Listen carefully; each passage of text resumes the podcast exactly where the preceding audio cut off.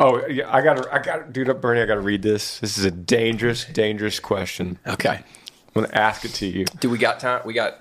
Yeah, we good. Okay.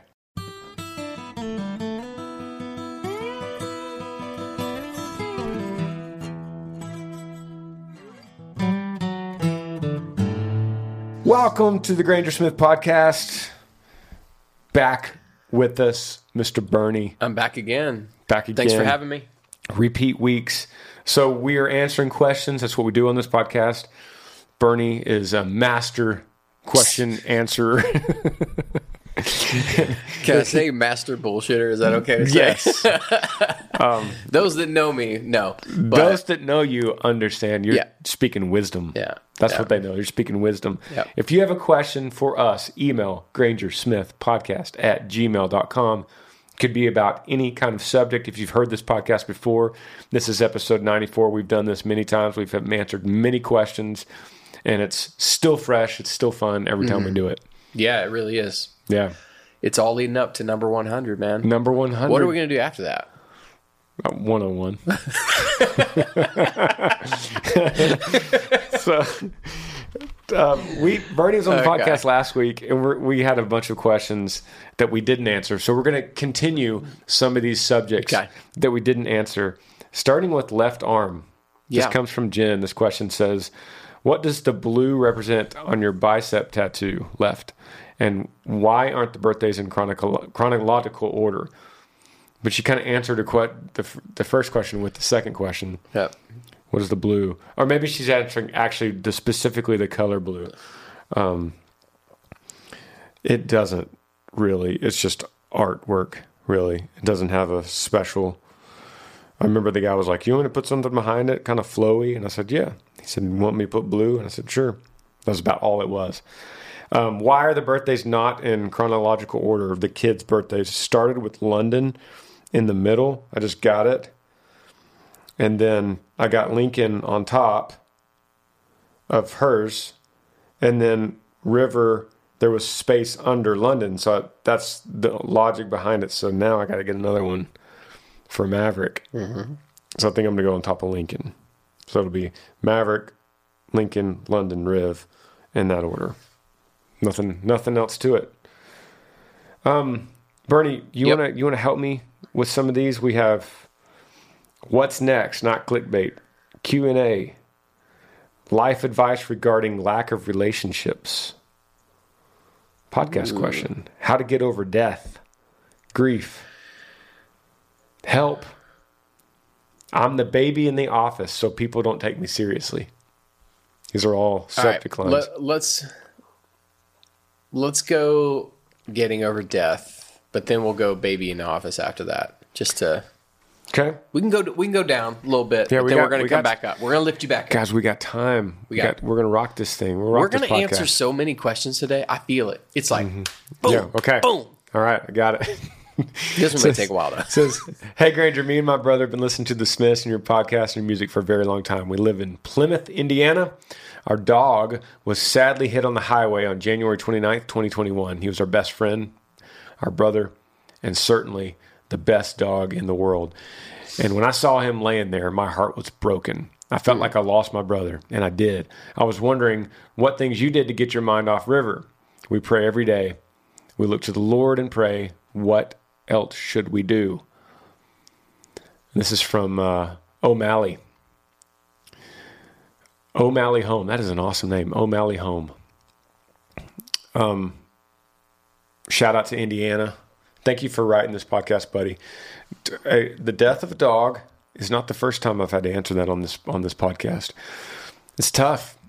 You've lost a dog, right? I have. I've lost three. Sadie, Abby, and Rio. Okay. Sadie, Abby, Rio.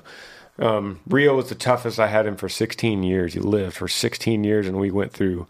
He moved with me from Tennessee back to Texas. I remember when you got Rio. Yeah, you were with me when we got him. So that was. I remember going to the pet store with you.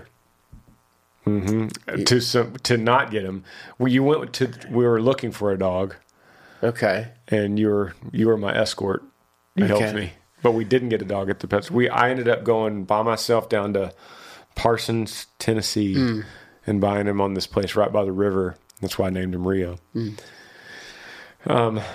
Losing a dog is tough. I have not walked up on a dog that I loved laying in the street, killed by a car on the highway. That's got to be a new level of losing a dog. You know? Oh, for sure. He doesn't say how old he is, O'Malley.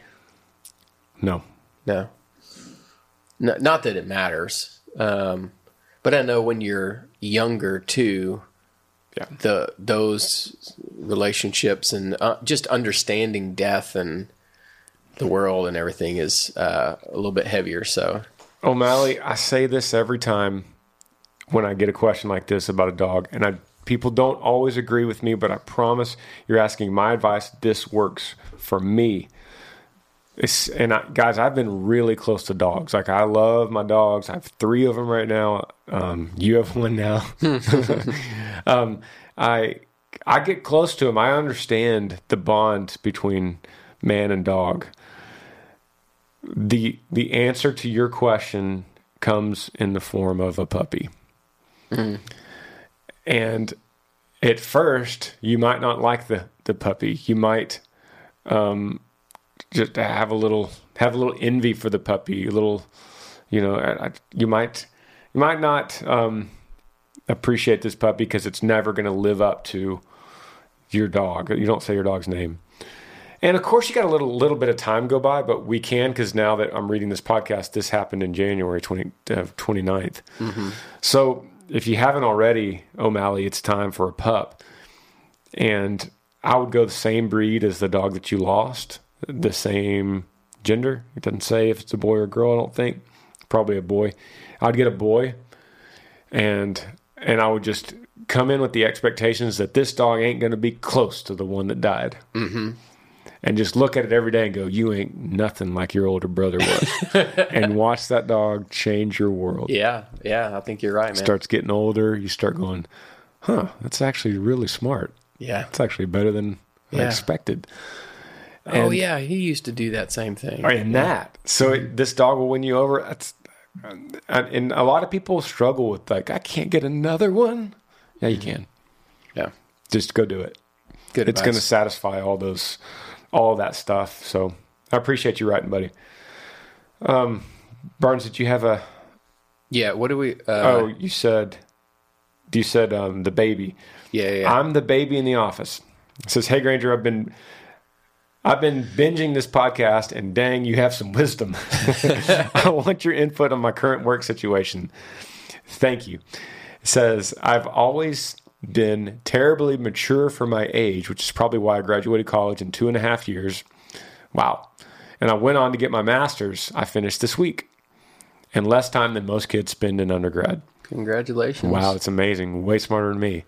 I started a quote-unquote adult job in January with a company that I really like. The weird thing is that I'm the youngest at my work by a good decade. I'm 21 years old. I report directly to the senior VP. In my role, I serve as the liaison between the communications director and the division directors, all of whom are 50-year-old men. I also keep tabs on other employees around the company, some of whom have been with the company for 40-plus years. Some of my colleagues don't take me seriously since I'm so young and lack the years of experience that they have. Others don't like me because I do keep tabs on their marketing efforts and provide suggestions based on data and research that require current plans to change and for them to work with me. How do I overcome the perception of being the baby of the office? Will this idea change as I spend more and more time with the company and actually grow up and not be college-aged? In the meantime, how would you suggest I balance my role of being higher on the organization chart and sitting in meetings with people who have been in the industry longer than I've been alive? I appreciate your insight to this. Michaela. So, Michaela, first thing that jumps out is you need to understand there is a difference between wisdom and intelligence. So, you may have the intellect and the understanding at 21 that some of these people that are 50 may not have. and know how to do a job a certain way, and you've learned more in very short amount of time, that may be just a fact. Yeah. But that's not the people that are 50 plus or older, been in the company 30 years, looking at you. There's a certain wisdom that comes with experience, and there is no changing that without gaining the experience over time. I think the only thing, when you hold that level of intellect and lack of experience, the way that you can show them wisdom is through humility.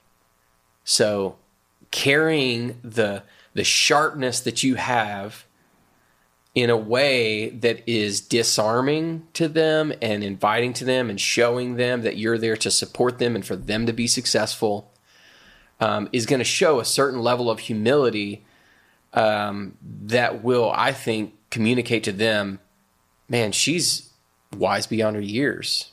Because most young kids will come in here and be like, man, I'm smarter than all of y'all. I know how to do this.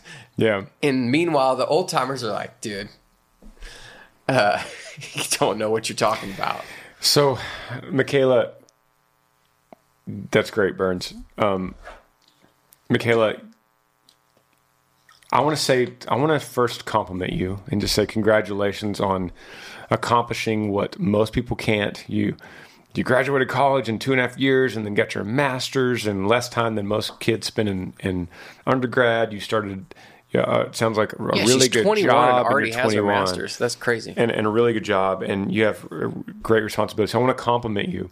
And then I want to throw you an egg and say, I feel like part of your education needs to continue to grow through humility. Yep. And there, in your email, just judging from your email, that's right, I said judging, I did say that, there is nothing that's kind of tossing the credit back to anything else other than yourself, including your job, including your position, including the benefit of having these older people around you, which is incredible for you, for your growth. And so I don't want to come across as being too judgmental on you at all, but I do want to just suggest to you that humility, like Bernie said, could be your friend. And it takes a long time to cultivate that, just as it does to cultivate the intellect that you've grown with all your education. You got to cultivate your humility. And how does that work in the workplace? Well, it works like this. It works when you're the supervisor of someone that has been at the company 40 plus years. So you have to come at them with ultimate humility. You have to come at them and say, Bob, whatever his name is, can I ask you something? Because I just feel like I could really soak in a lot from you. You've been here for 40 years, and I've only been here since January, and this job can be overwhelming. And I just want to make sure that I have an open door of communication with you, because I know I'm going to have some questions for you, and I know that they've put me as your supervisor, so you and I both know that I'm going to be the one asking the questions here. And it might not be the truth totally, but that kind of humility coming at Bob, he's going to put his guard down. Cause right now he's thinking, man, I've been here 40 years. Who is this young college kid going to tell me how to turn in my work? Michaela, this is going to be a huge roadblock for you. If you don't correct this immediately, you're going to have hell for the next several years. And here's the thing, Michaela, me, Bernie, and everyone else listening to this podcast, at one point, we were the youngest of something that we did. I remember the longest time being the youngest guy in the band by a lot. And every musician has been the youngest guy in the band. And then as far as the players, me and Todd are the same age, but now Fish, my other guitar player, is 27. So now he's the young guy, and we just make fun of him, and we have this banter. And I tell him, I'm like, Fish, one day you're going to be the old guy in the band, because I will too. One day I'm going to be the old guy, and Michaela, you're going to be the old girl in the office. one day. You're going to be the 40-plus year employee one day somewhere. It might not be this job, but somewhere. Just remember that. That someone else is going to, it's going to always going to be, it's going to be a rotating door with these college kids coming in. Keep that in mind. That's going to help fuel your humility, but walk with a sense of reverence, a sense of respect to your elders. And that doesn't, that's not reflected in your paycheck. It's not reflected in who they answer to or who you answer to. Respect is different than all those. Yeah, for sure. Yeah. I could have respect for the guy that's taking out the garbage behind the restaurant that I'm eating at because he's older than me. And I have respect for that guy, even though I was just a patron in the restaurant that's paying his bill technically. That has nothing to do with respect. Right. Or generosity or gratefulness or patience or love or any of those kind of traits have nothing to do with education or status or age. So Bernie said it, and I'm just reinforcing. You're gonna being humble towards these people is going to be your friend. Yeah, I think too, understanding, Caleb, that humility and confidence are not opposites. It's not like you have to choose one or the other. So you... Good point. Say that again. Humility and confidence are not opposites. So you've been educated. You do have some experience. You have some skill, or else they wouldn't have hired you. And so there is a perception, and regardless of how your coworkers respond to you, you should have the mindset of, man, I am here to learn and serve other people, but I'm going to run circles around everybody here because I'm going to hustle. I'm going to work as hard as I can. And I'm going to be confident in the abilities that I have. I'm not going to lord those abilities over other people, but I'm going to use those in a way that shows confidence. And I think that people will start to respect your talents and your skills when you carry in balance humility and confidence. And also, I think with that confidence, you don't worry so much about what Bob says. It's like, Bob's just being old, whatever, man. He thinks you're young. He thinks that, one, you have terrible work ethic, because that is kind of a consensus of millennials and below. They don't have the right work ethic. Prove him wrong. Yeah. They don't have the experience. They don't have humility. Hey, take all of that as feedback and be like, thanks, Bob. Michaela, show up earlier than everyone, right? Be there when Bob gets there every time. Clean Bob's coffee pot. Yep. Who cleaned the coffee? Oh, sorry, Bob. I did that. I just saw it was dirty. Michaela? Well, thank you. Initiative every time. And then the last thing I'll say is speak less, listen more. Speak less. You could accomplish this the same. You could excel in your job. You could crush it, but you could still speak less and listen more. Listen to Bob more, and you speak less. When you go to a meeting, don't be the first one to talk. Don't be the last one to talk. Just listen. Listen, that's what the person that just started in January does. They listen. And once again, it has nothing to do with seniority. Right. That's good. Cool. Thank you for writing, Michaela. I kind of would love to hear a year update on her situation. Yeah. But yeah, that's fun. Right back in, Michaela. That's fun. Congratulations on all your success, Michaela. Did you have another one, Burns? Bible question, relationship advice, handling being told no. I like that title. Let's do that. You want to do that? It says, hey, Granger, my name is Brooke. I'm a country girl from Chattanooga, but I live in East Tennessee, almost at the very pointy end of the state, LOL. I graduated last May with a bachelor's degree. Bad year to do this in. But since then, I've applied for so many jobs, I would say around 30 plus. I have only had 2 companies call me for an interview. I have little experience in my degree, management and accounting minor, but I'm looking for that one company to give me a start. It's been hard, to say the least. It's been hard mentally, being told no so often. I do my best to give it all to God, but after a while, I feel like I don't have anything left to give. Companies don't want to train an employee with little to no experience, which I get because it takes time and money. At the same time, everyone had to start from scratch. It's hard to gain experience when no company is willing to give you a chance to gain experience. Yep. I'm sure you've heard a bunch of no in the music business. My question is, how do you keep going? How do you handle all the no's? Thank you. Brooke. So it's crazy going back to back. Mm-hmm. With these two, with Michaela and Brooke, back to back, but they sound like about the same age. I wonder if Brooke's open to move, because I'm in Austin, Texas, and everybody I know is hiring, and we can't find people fast enough.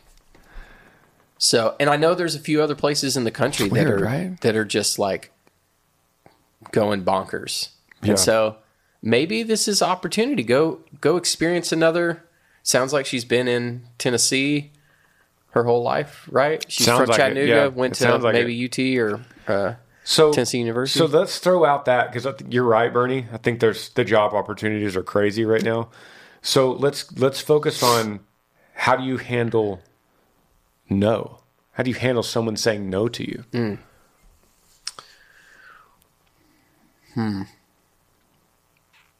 I mean, we've both been told no many times. A lot. No is a very valuable lesson to learn.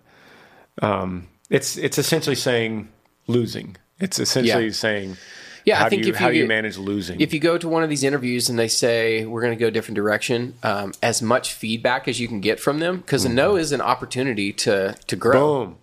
No. Say that again. No is an opportunity to grow. Hashtag, we're getting all of the one-liners out of you today. You spew these one-liners out, and I just want to stop you and make you repeat it. But no is an opportunity to grow. It even rhymes. Yeah. Yep. Brooke, take that and run with that one-liner. And every time you hear it, when a company calls you and it says no, just go, no is an opportunity to grow. Mm. So then what do? You first, like Bernie said, you ask them, thank you, Bob. We'll act like it's Bob. Hey, Bob, I appreciate your time so much. In order for me to grow from your no, can I please get a little bit of feedback on maybe what I need to improve on or what you saw that you didn't like? And just if you did that 3 or 4 times, you can build a superstar list of your resume. Mm-hmm. Yeah, absolutely. And it could even... help you grow in the things that you're good at, because I am a boss that hires people, interviews people. And if they emailed me, let's say Brooke emailed me and she did these things great. Even though I said no, I'd be like, hey, your experience on your resume is impressive. The way that you kept eye contact and were really focused in the meeting. The way that you were just came across as very sincere. Man, those things are all great. Mm. The reason that we had to say no is we just lost a project and we can't, we would love to take you on maybe in a few months, but we can't right now. 'Cause that has nothing to do with Brooke. Yeah. But that no can all of a sudden turn into these things that they really did like. It can build confidence of these things are good. I love, that's great. You have to do that, Brooke. And you also have to kind of lower your expectations. I think if anyone's out there that's struggling with finding a job, which is crazy in this market, but if you're struggling to find a job or a career, and you've been through several paths that have dead-ended for you, you have to lower your expectations a bit, not necessarily in a company, but in the position of the company. If you want to work in some company in the music business, if you want to work at a record label, you literally start in the mailroom every time, or you start as the janitor. That's how they do it. Yeah. The music business sucks in a lot of ways, but it's very unique and it's very powerful in the way that it runs people up the ladder. Then you can't do that at at a bank or at an accounting firm. You can't start in the mailroom and then you're a lead accountant. It doesn't work that. But in the music business, you start in the mailroom and one day you own the label. Yeah, that's really cool. Yeah, how Nashville and New York and LA can do that. Yep. And you could take that same approach with you in Chattanooga and just go, listen, What she does management and accounting minor. So if you find there's an accounting firm that you just, this is like the pinnacle. It's in downtown Chattanooga. It's great.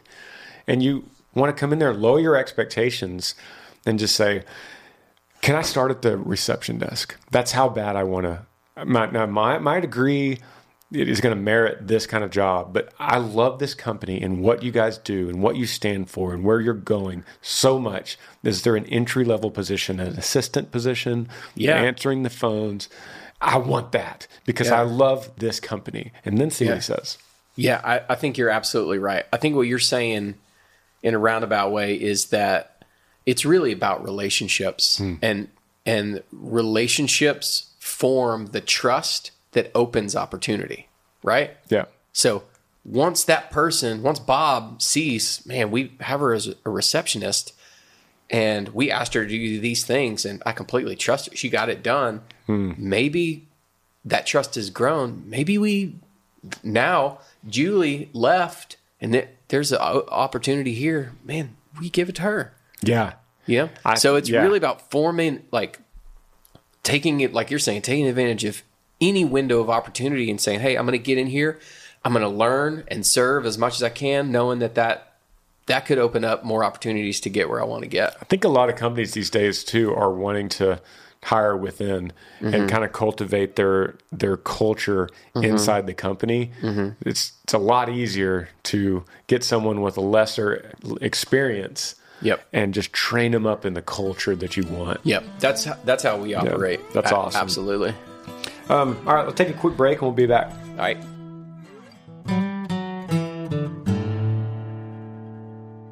Podcast today is brought to you guys by Athletic Greens, such an amazing product that I've been using far beyond the free demo pack that they sent me when I first started doing this podcast. They sent me a little packet that I could start using, and I started going through that stuff like crazy, and so much so that I was like, I gotta, what's that offer code I gave on the podcast? I need to order myself some.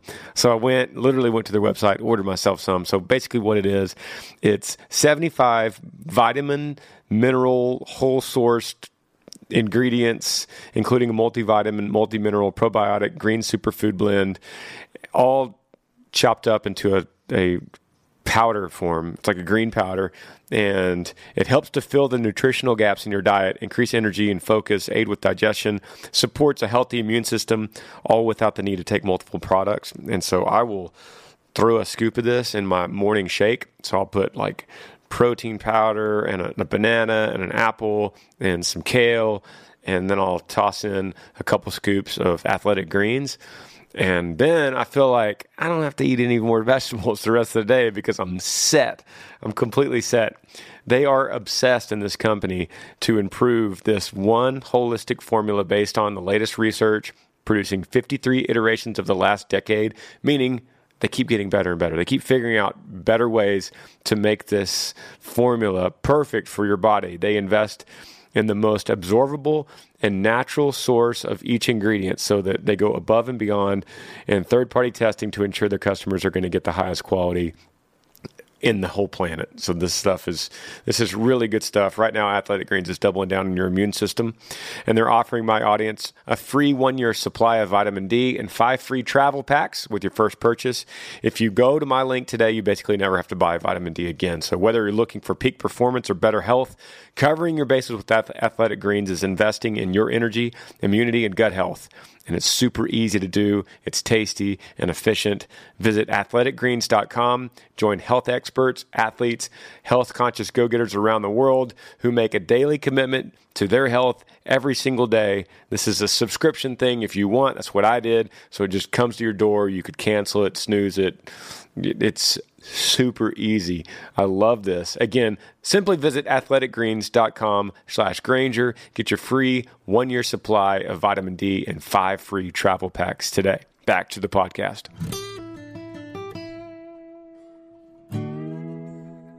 If you have a question for me and Bernie, email grangersmithpodcast@gmail.com. Love to hear from you. Shout out to our Apple listeners. Shout out to Spotify listeners. This podcast is available on any place that you can find a podcast. I checked yesterday, Burns. This is crazy. It's number 26 on the chart of all music podcasts. Wow. And we don't even talk about music. Not really. That's incredible. I know, man. It blows me away. And wow. we're just sitting here answering people's questions like we're sitting around a campfire. Yeah. And there's so many people that are so talented at podcasts, and they're so well produced, and they're so stories are so in depth, and to be like consistently top 30 of all music podcasts in the world. That's crazy. And then me and you are answering questions, relationship, career advice blows me away. Yeah. And maybe it speaks to the culture too, that people just genuinely like to listen in on a long form discussion over life problems, real life stuff, life stuff for sure. Yeah. Yeah. There's nothing fake in this podcast. That's for sure. I listen when I'm not on it. So, I mean, I resonate. That resonates with me too, man. I want to listen too. You know who else listens all the time? My mom. Oh, really? Shout out to my mom. Yeah. She's always like, Bernie was so good yesterday. I got to give a shout out to my sister, Wendy, because I gave a shout out to my brother-in-law, Josh. Uh-oh. And the first text I got was like, what the heck? You want to give a shout out to him and not your own sister that has supported you your whole life and listened to everything? So, love you, sis. Appreciate you. Awesome. So, do you remember any of these questions? We have what's next, not clickbait. We have Q&A. We have grief, help, no subject, relationship advice. Let's go no subject. No just subject. Just to roll the dice a little bit. Keep it good. Okay. This is a one-sentence question with no subject from Braden. It says, what do I do if I like a girl and I'm afraid to tell her? Obviously young. Yeah. Braden, I feel you, dude. I've asked that question to myself. It's a few moments of fear or a lifetime of regret. Boom! What are you doing today, man? What's up with these one lines? To push into a few moments of fear or a lifetime of regret. Wow. She could be your wife, Braden. Yeah. You don't know? I feel like Braden's like 12. Yeah. I feel like he is. So it's funny because when I was 12, or I wasn't dealing with that when I was 12. Let's say 14. I was writing notes on college roll paper and folding them up and passing them around class. Did you guys? Oh yeah, absolutely. That was like what you did. That was before text messages. Yeah. I did one time in middle school, except, I wrote something really bad about the teacher and she came and took it up. And I was like, oh no. Oh, man. Dude, my parents got called. I was in school suspension. It was terrible. I bet you got in trouble a lot. Oh, I bet you're like the giggler. The thing is I was the baby of the family. And I always found a way. I would get into trouble, but I would always find a way to be like, come on, guys, I'm just playing around, right? And they'd be like, okay, just let him go. Yeah. I see that in my son, my youngest son. I see it in him. He's the same way. It's like he's so mischievous, but he's just like, oh, man, and so I look at him and I'm like, all right, well, get out of here. I did get into some trouble, but most of it was innocent. Mm-hmm. Most of it was innocent. I see that. But yeah, passing notes. So I would say, Braden, if it was me, this might not be you. This is a personality thing. I would write her a note. I would write her a note if you're, because there's one thing like Bernie said, just to, have some confidence and walk up and just say, Michaela, maybe it's Michaela. I like interchanging names. Yeah, we're using people to podcast. Yeah. So, but what I would do, I don't think I'd be that brave at a young age. Yeah, I would write her. I was always better in my life writing things than I was saying them. So I would get a little card or a piece of paper and just say 4 or 5 lines, a little paragraph. Mm-hmm. Hey, I'm terrified. Even put that, be vulnerable. I'm terrified to tell you this in person because you're so beautiful. Mm-hmm. But I really like you. Mm-hmm. And I have to tell you or something. And then put it in her locker. We're literally assuming he's in junior high right now. Right. It'd be funny. He's like 50. But even if he's in junior high, I think that this don't send a text. Texts are the worst, guys. Texts are the worst. Text and social media are the worst way you can communicate with people. Like, I think a note like this, it can go sometimes even further than doing it in person. It's like, oh man, that was very thoughtful, and like you got to say what you want to say. And so, Braden, George Strait, Check Yes or No. That's the song. Yep. Do you love me? Do you want to be my friend? Check yes or no. Yeah, you can even say, hey, I'm a big George Strait fan. Are you? He has this song. And then like you have a box at the bottom, and you know, that could be the start of y'all's. Yeah. Boom. Easy question, easy answer. All right, let's see. We have. I love that we answer these questions and we feel like, dude, we are nailing this. I know. I have no idea. I wonder if people actually like, hey, Granger, Bernie, I did what you said, and she like laughed at me. That was terrible. It ruined my life. This podcast ruined my life. I did what you said, you idiots. Yeah. That's why we only take questions. We don't take like the outcome of what you do. All right, let's see. We have Granger Smith podcast. Oh, yeah, I got, dude, up, Bernie, I got to read this. This is a dangerous, dangerous question. Okay, I'm gonna ask it to you. Do we got time? We good? Yeah, we good. Okay. I saw this very short, but very dangerous. Okay. It says, it's from Mark. It says, what are your thoughts on the Great Reset? Is it possible? Do you think it will happen, or is it just a conspiracy theory? What's this guy's name? Mark. All right, you're going to have to enlighten me on Mark's question. What is the Great Reset? I think what he's talking about, I'm pretty sure what he's talking about, especially since you get to conspiracy, is like the Great Reset is this underground, deep state, small group of people that are resetting the world economy through, and he sent this question in last year, so at the end of last year. Okay, so.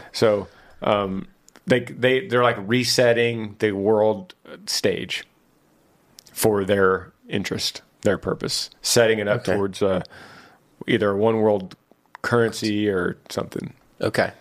Do you believe that that's possible? I think that's what he's asking. Okay. So this is the idea that like, hey, there's like 20 people that control everything, and they're getting together saying, hey, well, let's do this and this and this. And then this is the quote unquote deep state idea that's more powerful than DC, that actually runs DC and Russia. And I'll let you go first.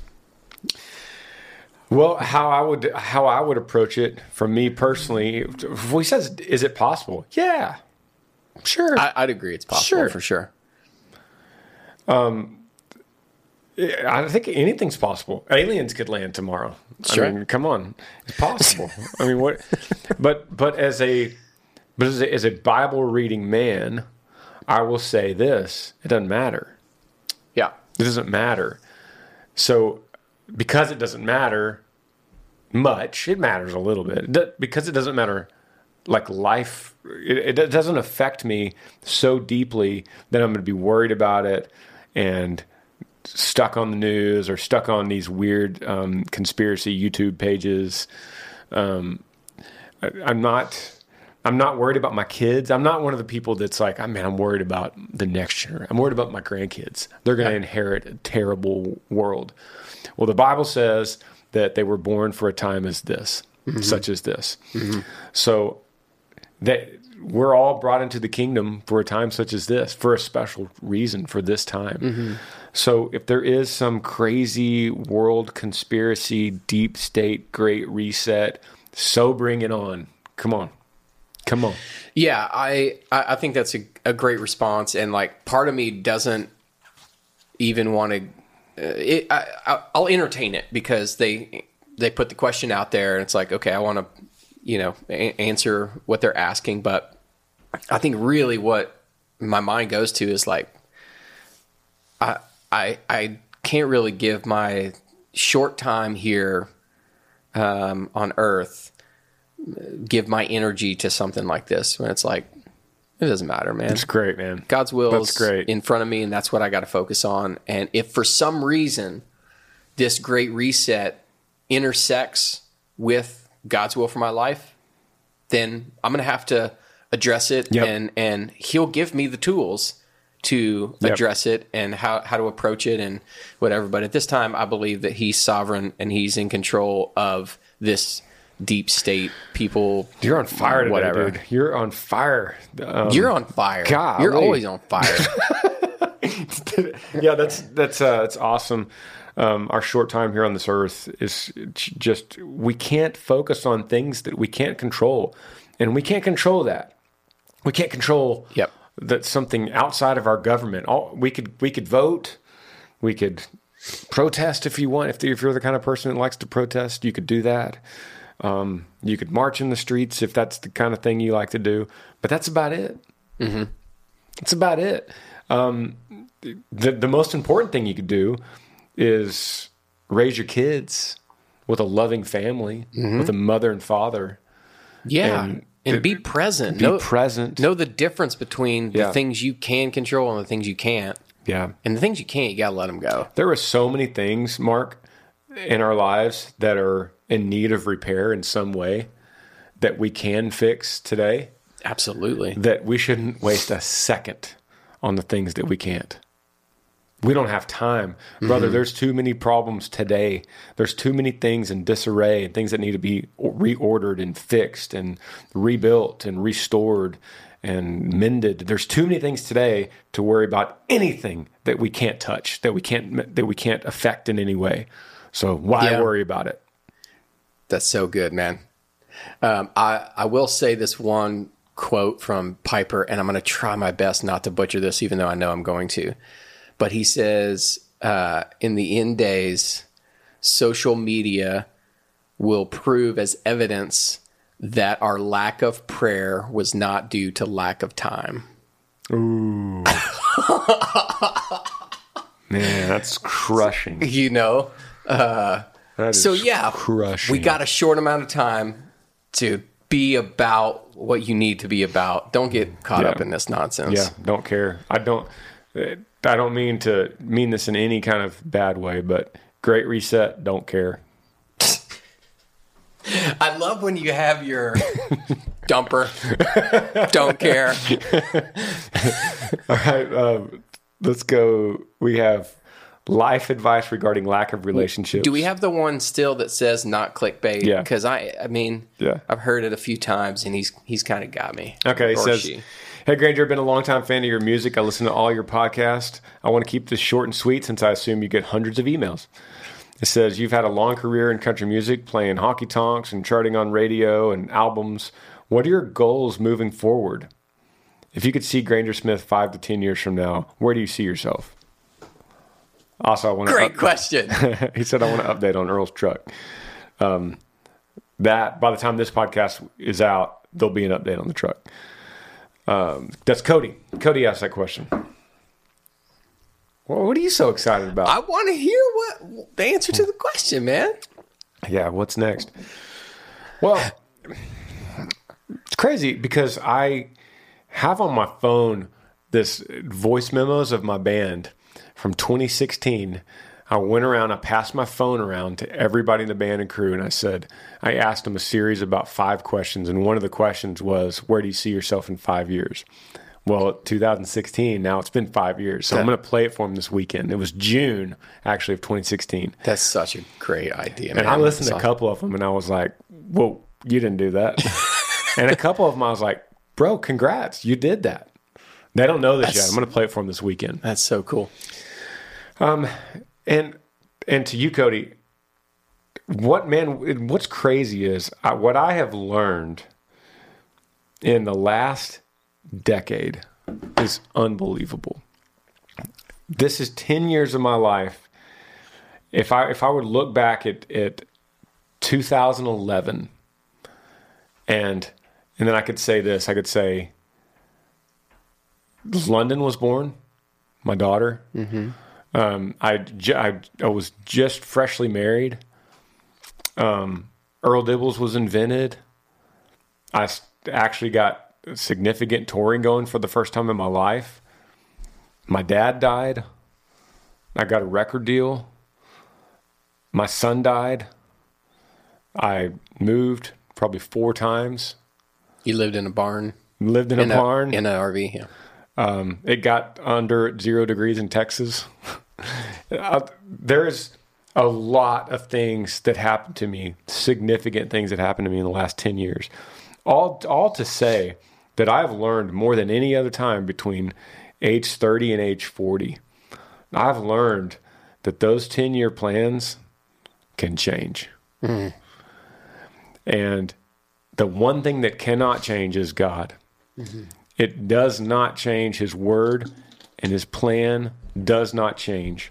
So I read that and I hang on for dear life, because the tossing and turning of the seas of life will take you overboard every time. Mm-hmm. And if I had realistically given you in 2011 a 10-year plan, mm-hmm. I would have given you a beautifully written, little parable of what life could be. But if I had followed it word for word, letter for letter, note for note in 2011, I would have missed out on so much. Mm-hmm. If I just held fast to the winds in my sails that God gave me. Mm-hmm.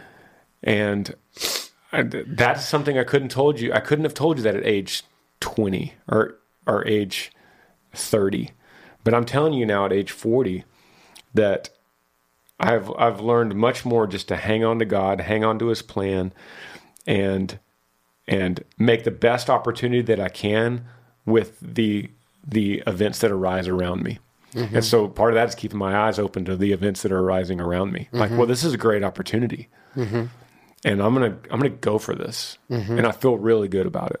And it could be Yee Yee Radio, or it could be preaching a sermon on Sunday morning at a church.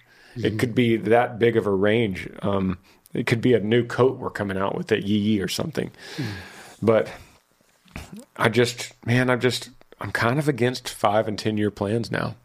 Yeah. Because I think it could get you either highly disappointed, or you could you could fail in expectation in some way, or maybe worse, you could follow a path too long mm-hmm. that you never were supposed to be on. Yep. So what about you? A lot's changed for you in the same amount of time. Yeah. I have tattooed on my arm some words from my mom. It's an adventure. Hmm. And I think really when you're on an adventure, and the most fun ones, like, you don't really know what's coming. Like, I've been on the back of a motorcycle riding through the remote villages of Honduras. Don't speak a lot of Spanish. And this guy's taking me to meet his family. It's like, well, this will be fun. What? It's an adventure. It's like, oh man, I could have never planned that. I could have never written that. But when it was happening, and you're kind of, like you said, you're staying close to the will of God, and you know that, like, he's before the foundation of the world, he wrote these good works he prepared for us to walk in. The feeling of knowing that, like, man, I'm in that good work. I know that I'm in it. I would have never planned this. Yeah. Rather than, oh yeah, here's my plan, and checked it off. There's some sense of accomplishment, but there's some sense of, like, I think that can develop a sense of control that we don't really need to have. One, we're going to miss out. We're going to suffocate life. Yeah. But two, we're going to tend to be outside of the will of God, because it's like, and let me just say, I don't think planning is a bad thing. I think planning and preparation is a good thing. I think Grizz and I both feel that. But there's a difference between, man will make his plans, but God will determine the steps. So much has changed, and it's almost like I would rather be in the will of God unprepared than know exactly where I'm going and have to deal with that. The failure, the expectation, the responsibility, the you know, the mind games that go along with that. Yeah, I don't think that I can operate in that. Let me tell Cody, let me tell you in my life what I planned. I planned on playing music. I still do that. Mm-hmm. That's about it. I planned on having a family. Mm-hmm. I didn't plan on this podcast. Mm-hmm. I didn't plan on Earl or Yee Yee or restoring Earl's truck or living in Central Texas or building a farmhouse or anything else besides playing music and having a family. There's the mm-hmm. only two things I planned on doing for a long time. Mm-hmm. And everything else has just happened. So, but even with planning on having a family, even in that dynamic, you didn't plan on losing Riv. Exactly. But how life-changing and impactful has that been in your story? Yeah. You know? And I think that one thing I've taken from you and Amber over the many years, is just a sense of being present, being content, and always leading with gratitude. So I think if you do those things, the plan's already written for you. You don't have to write it. Like, just let me throw another one out. We didn't plan on having a fourth biological baby. That's right. Yeah. And we're due next month. So yeah, there's, you know, that this list is deep. I just think the joy of life is in the adventure. Yeah. I really believe that. And it's in, letting go of control. Yeah. I think you said it right. Like, you have to be present and see, like, the opportunities or the things, or be aware of the things around you. But know that, man, if you are abiding in him, he's going to say, hey, I know, no, go this way. You're like, okay.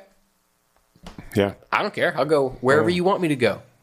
Because I know that's where life is. That's where joy is. That's what we're all pursuing, right? People that plan their 5-year plans are like, how can I be happy? What can I plan to be happy? We're all trying to be happy. And what we're saying is abide in him. And that's where your joy is going to be. It doesn't matter if the road is rocky or if it's smooth or if it's uphill, downhill. It doesn't matter if it takes you here or there. I was a musician, and now I'm not. And I was at the point where I had no job, and I took an ad on Craigslist to take a construction job. Who would have thought that God was saying, hey, man, actually, this is the way we're going to go? Okay, yep. That's fine. I think when we are satisfied most in him, the road doesn't matter. Yep. The plan doesn't matter. He's got the plan, and we trust him. Boom. Drop the mic. You want to hit one more? Yep. Let's see. Should we go deep or should we stay shallow? How much time we got? We could knock it out in 8 minutes. Okay. 8 minutes. Go for it. Okay. I'm going to try to find a short one, guys. Oh, let's say this. Bible question. Right? Okay. It says, hey, Granger, I'm a huge country music fan, and I was thrilled to find a mainstream artist that reads the Bible every morning. I'm a Christian, so of course I won't hate you for your Calvinistic views, even though I don't agree with every point.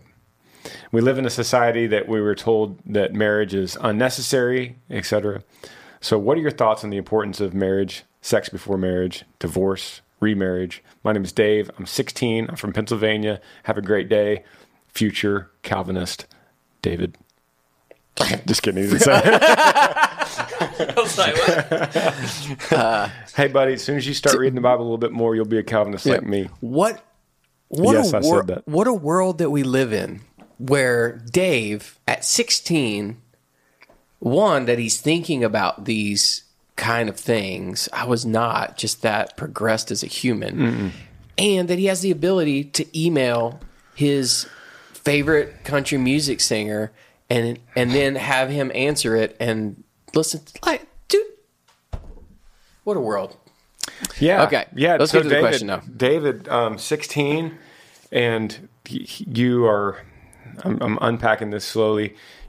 Thank you for emailing. You're way ahead of me when I was 16 in any of this thoughts to even understand Calvinism at 16, way beyond me. That's way beyond. And I'm completely unashamed to say that I'm a Calvinist. I'm completely unashamed, and I'll scream it from the rooftops, and I'll say it every day if I have to. So that being said, you said, yeah, I'm a Christian. That's what he says. Mm-hmm. So you're a Christian, and you're asking me my thoughts on the importance of marriage, sex before marriage, divorce, and remarriage. Yeah.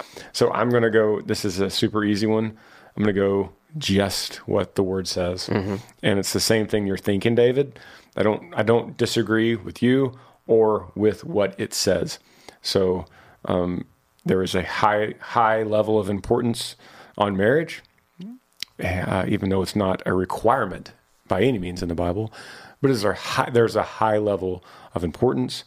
There's a high discouragement of sex before marriage, a high discouragement of divorce. And the remarriage part, that's kind of null. Mm-hmm. Because you are encouraged, to remarry as a woman, especially if you're under 60, and you know, you're supposed to remarry, and men, of course, you're encouraged to remarry. So remarriage, I'm going to throw that one out. I'm going to throw that out of the discussion, but just three questions then are marriage, sex before marriage, and divorce. Mm-hmm. It's pretty cut and dry. Mm-hmm. Yeah, I think so.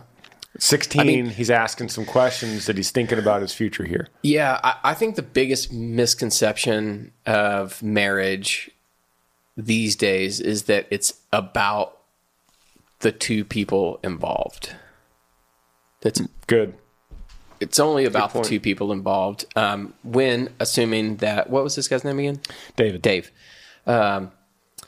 If he's a Bible believing Christian, that the word tells us that this thing of marriage is a reflection. That's what it's meant to be. Mm. It is the number one ministry that you have, is the way that you love and serve your wife, and give yourself up in all things the way that Jesus did for the church. Yeah. Guys, it's a reflection. It's a tool. It's a ministry that we have to show everyone around us and the world the way that Jesus loved and gave himself up for the church. It's important, too, to realize, David, that these things aren't set up in the Bible so that it hurts us or inhibits us or restricts us or puts laws or chains us. It's set up because we were created that way. We were created in such a way that God knows divorce crushes families. He knows that. Yep. And so that's why it's highly discouraged. It's not forbidden. Right. It's highly discouraged. Why? Because he knows the repercussions of it. So then you back up. So what causes divorce? Well, sex before marriage doesn't help. Mm-hmm. So that let's start talking about that. And there's these little things. It's not restrictions. It's not laws. It's just like, hey, you were built this way, and this is your best roadmap for you, Dave, at age 16 to have a successful marriage. Yeah, I think one of the things you sent me from Voddie, or maybe I sent it to you, I can't remember, but he talks about marriage being an illustration, right? And how some things can defile that illustration. Yeah. I think that divorce can do that. Sure. I think that sex before marriage can do that. I feel like David's question really for us, being 16, is about the one in the middle. And I think he put the two on the ends just to make it seem like he's asking about all of them. I think you're right. But dude, if he's 16-year-old dude, he's asking about the one in the middle. I think you're right. So I think you're right. If you're asking me, Dave, I would say look at the Word of God, see what it says. It's very clear. That's my final word. Yep. Thank you for emailing, dude. You're way ahead of me when I was 16. You're on a great path. And find a community of dudes, too, that believe the same thing, and older guys that can kind of help coach you along the way, because it is a tough road, brother. Yeah. Thanks for emailing, brother. I want to give a couple shout-outs here. Daisy Ward, Trevor Schur, Thank you guys so much for being listeners of this podcast. And everybody else, thank you for your questions. And if you're not even, I know there's most people don't ask questions, they just listen. So thank you for all the bystanding listeners, passerbyers. Love you guys so much. And we'll see you next Monday. Yeah. Yee-yee. Thanks for joining me on the Granger Smith podcast. I appreciate all of you guys. You could help me out by rating this podcast on iTunes. If you're on YouTube, subscribe to this channel, hit that little like button and the notifications bell so that you never miss any time I upload a video. If you have a question for me that you would like me to answer, email grangersmithpodcast@gmail.com. Yee yee.